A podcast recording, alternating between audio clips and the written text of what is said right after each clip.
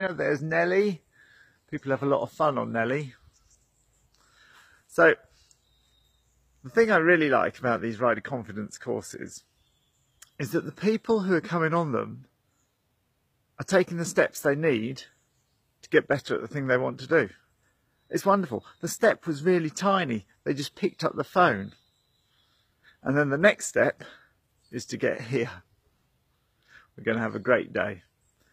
So, my question to you is what little step are you doing today to make sure that you progress on riding your horses?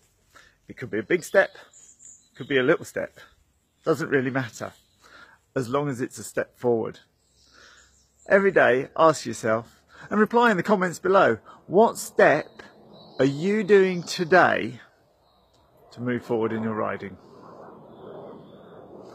I'm Carl Greenwood at the Centre of Horseback Combat. Thanks for listening.